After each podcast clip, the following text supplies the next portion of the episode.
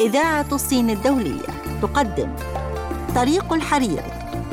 برنامج إذاعي يمد جسور الصداقة والود بين الشعبين المصري والصيني. طريق الحرير خطوات متواصلة على درب التعاون المصري الصيني. طريق الحرير فقرات منوعة نعرض فيها الثقافة والسياحة والاقتصاد والعادات والتقاليد في مصر والصين. طريق الحرير الصين بعيون مصرية مستمعينا الأعزاء أهلا ومرحبا بكم في حلقة جديدة من برنامجكم طريق الحرير في طريق الحرير نلقي الضوء على العلاقات المصرية الصينية عبر العصور المختلفة. طريق الحرير الثقافة والاقتصاد والمجتمع والسياحه والفنون. جوانب ترابط لا تنتهي ومظاهر حضارية تاريخية. طريق الحرير طريق ممتد بين الحضارة الصينية والمصرية. في طريق الحرير نلقي الضوء على كل الجوانب المشتركة بين البلدين. كل هذا فقط في طريق الحرير. ومعكم في التقديم محمد العربي وإيمان مصطفى.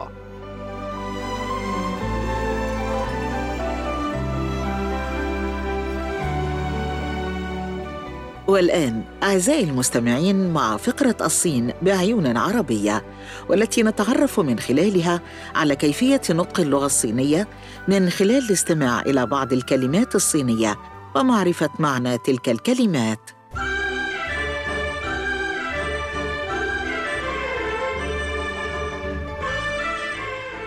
تقول الحكمة الصينية: الحبر الباهت أفضل من أقوى ذاكرة، والتي تعني باللغة الصينية: 最淡的墨水也胜过最强的记忆。 والحكمة الصينية هنا تقدم لنا نصيحة وهي عندما تأتي لأي شخص فكرة عبقرية فعليه أن يسرع في كتابتها على الورق قبل أن ينساها. ووصفت الحكمة أن تلك الفكرة حتى إن كتبت بحبر باهت اللون فهو أفضل من أن تعتمد على ذاكرتك لأنك ستنساها. لذا فلا بد من تسجيل كل أفكارك حتى تستطيع تحقيقها. مستمعينا الكرام وصلنا إلى ختام فقرتنا الصين بعيون عربية. فاصل وبعده يعود الزميل محمد العربي والفقرة التالية في برنامجكم طريق الحرير فكونوا معنا.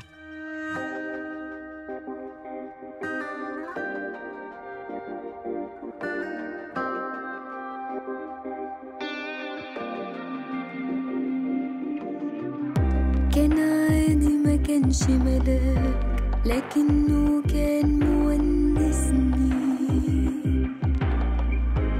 كلامه ما كانش متزوق لكن صادق بيلمسني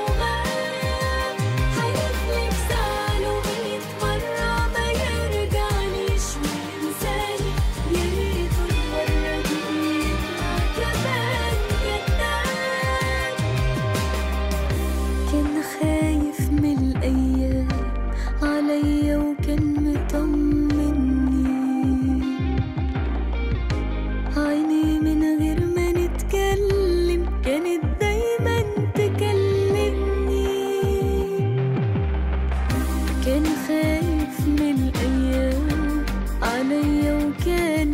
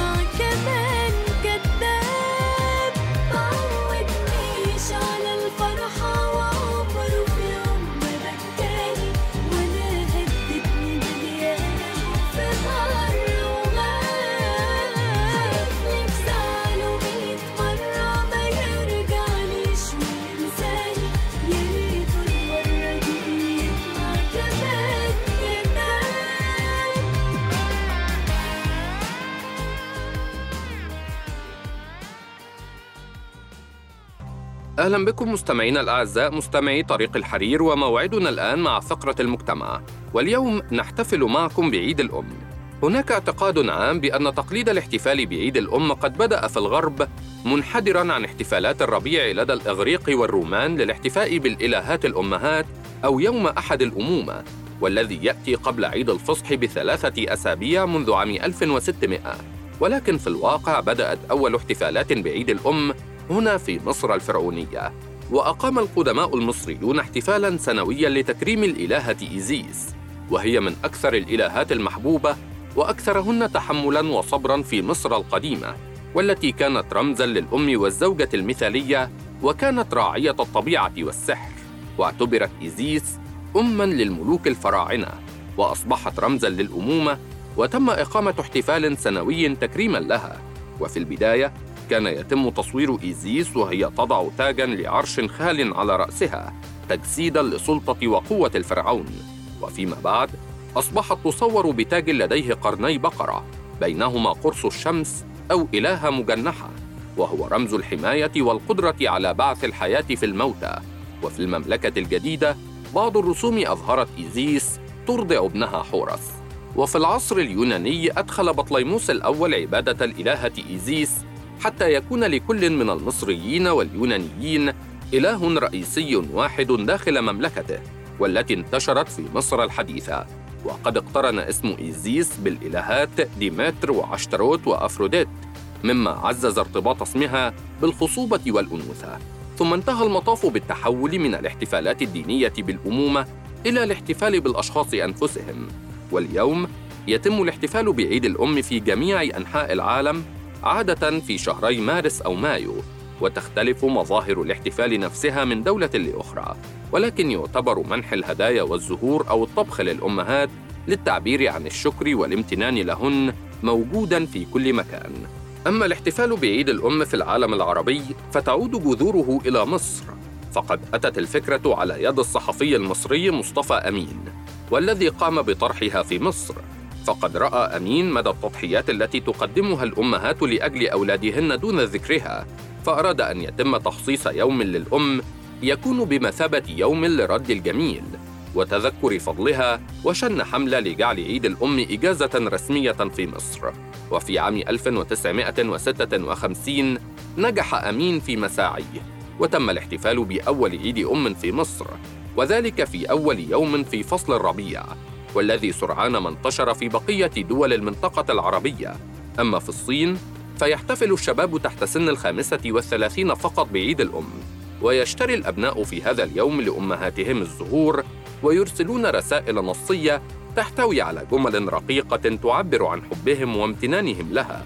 ولا يعتبر هذا اليوم في الصين ضمن الإجازات أو المناسبات الرسمية حيث يحتفل الشباب فقط بهذا اليوم دونا عن بقية طوائف المجتمع.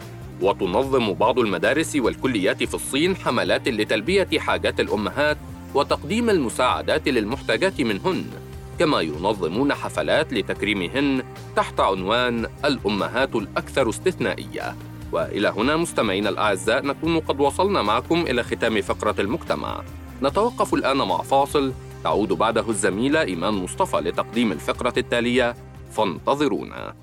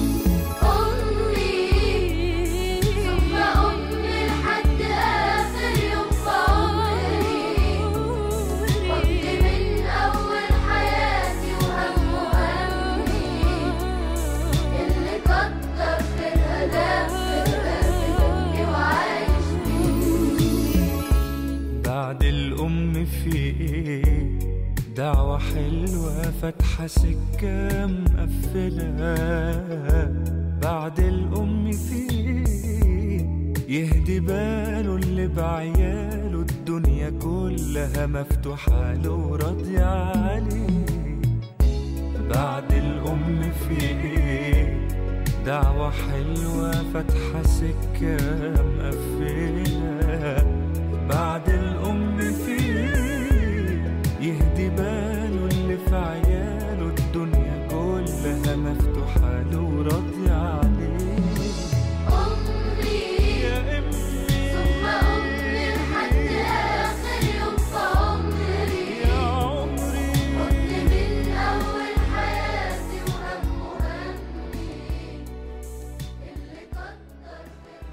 أهلا بكم من جديد مستمعي طريق الحرير ومع فقرتنا الاقتصادية ونتحدث عن أكبر الأسواق المستوردة للغاز الطبيعي المسال.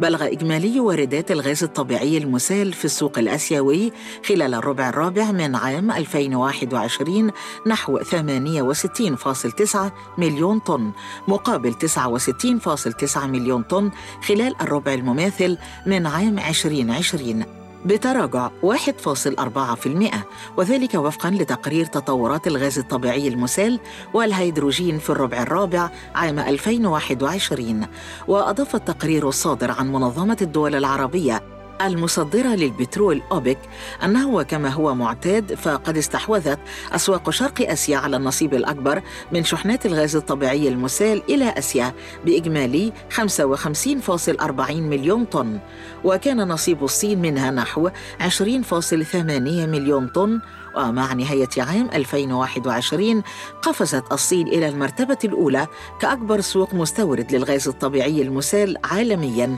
بواردات إجمالية بلغت 78.5 مليون طن بمعدل نمو سنوي 14% ومتخطية اليابان التي ظلت محتفظة بهذه المكانة لمدة عقود منذ انطلاق الصناعة في نهاية ستينيات القرن الماضي. وأضاف التقرير أيضا الذي أعده المهندس وائل حامد خبير الصناعات الغازية بالمنظمة. إن اليابان والتي باتت ثاني أكبر مستورد عالمي فقد بلغت وارداتها خلال الربع الرابع من عام 2021 نحو 17.82 مليون طن. واختتمت عام 2021 بواردات إجمالية بلغت 73.4 مليون طن. وتابع التقرير أنه إلى جانب اليابان بلغت واردات كوريا الجنوبية خلال الربع الرابع من عام 2021 نحو 11.61 مليون طن وبلغت وارداتها الإجمالية خلال عام 2021 نحو 45.4 مليون طن لتحافظ على مكانتها كثالث أكبر سوق مستورد للغاز الطبيعي المسال. أما في تايوان فقد بلغت الواردات خلال الربع الرابع حوالي 5.2 مليون طن كما أن أسواق جنوب آسيا التي تضم كلا من الهند وباكستان وبنغلاديش بلغت وارداتها مجتمعة نحو 9.1 مليون طن مقابل 10.2 مليون طن خلال الربع المماثل من عام 2020 بتراجع 9.8 وذلك بسبب تخفيض الهند لوارداتها や من شحنات الغاز الطبيعي المسال الفورية لعدم قدرة المستوردين المحليين على شراء الشحنات بالأسعار السائدة. ومن ثم لجوء البعض إلى استخدام بدائل الوقود الأخرى مثل زيت الوقود لكن تبقى هذه المنطقة من المناطق الرئيسية المحفزة للطلب. وأشار التقرير إلى أن بقية الأسواق الآسيوية جنوب شرق آسيا بلغت وارداتها مجتمعة. خلال الربع الرابع من عام 2021 نحو 4.4 مليون طن بنسبة نمو 38% مقارنة بالربع المماثل من عام 2020 مستمعينا الأعزاء وصلنا إلى ختام فقرة الاقتصاد. فاصل قصير يعود بعده الزميل محمد العربي والفقرة التالية في برنامجكم طريق الحرير فانتظرونا.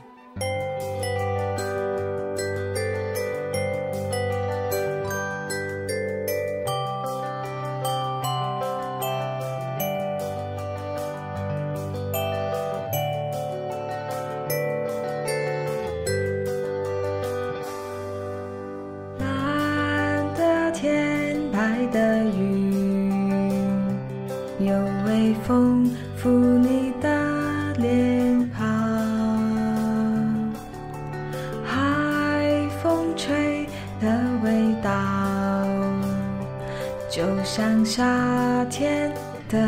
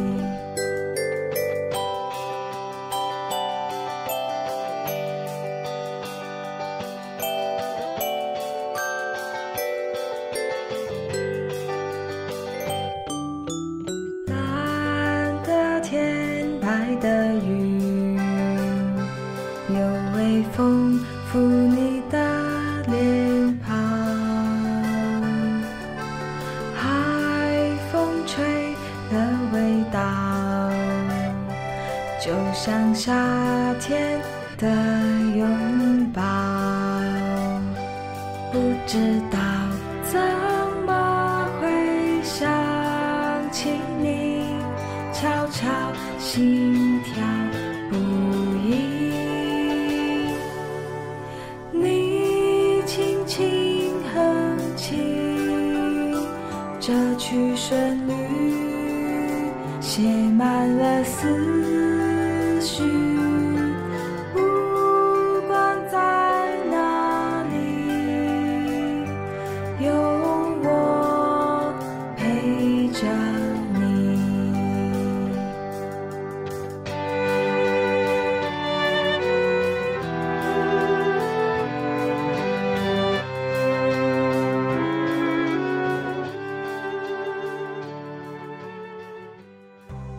مرحبا بكم مجددا مستمعينا الأعزاء وموعدنا الآن مع جولتنا السياحية. واليوم نتجول بين قرية مان تشانغ الصينيه وقرية شطب في مصر. مان تشانغ هي قرية قديمة يرجع تاريخها إلى 500 عام وهي تقع في مدينة جينغ هونغ ويعني اسمها قرية الفيل في لغة قومية داي.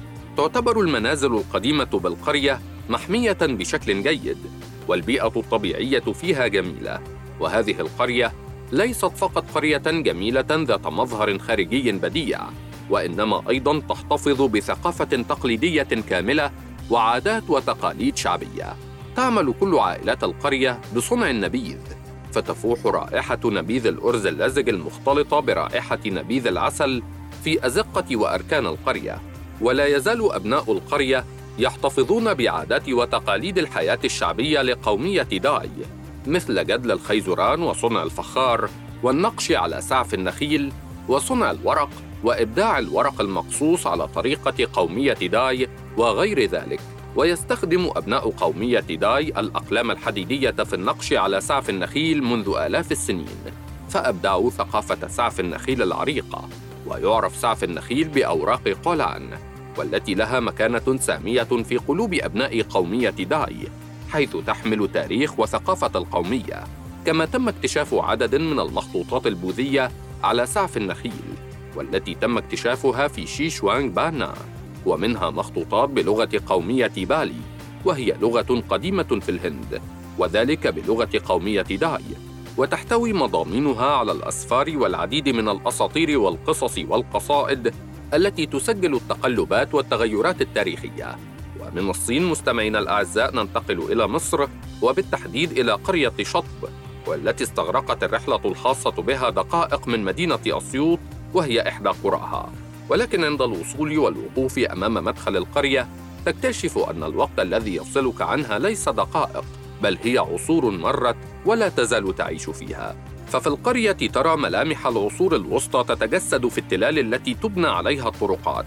وفي ضيق الشوارع التي تنحصر بين مبانيها التي بنيت من الطوب اللبن على الأكثر ولا تزال وفي جدرانها التي تصطبغ باللون البني وبلون طمي النيل وفي تفاصيل النقوش على أبواب منازلها الفرعونية سميت القرية قديماً بمدينة شاشوتب فهي المدينة التي كانت تقع على ضفة النيل الغربية على بعد خمسة كيلومترات جنوب شرق جارتها الغنية أسيوط.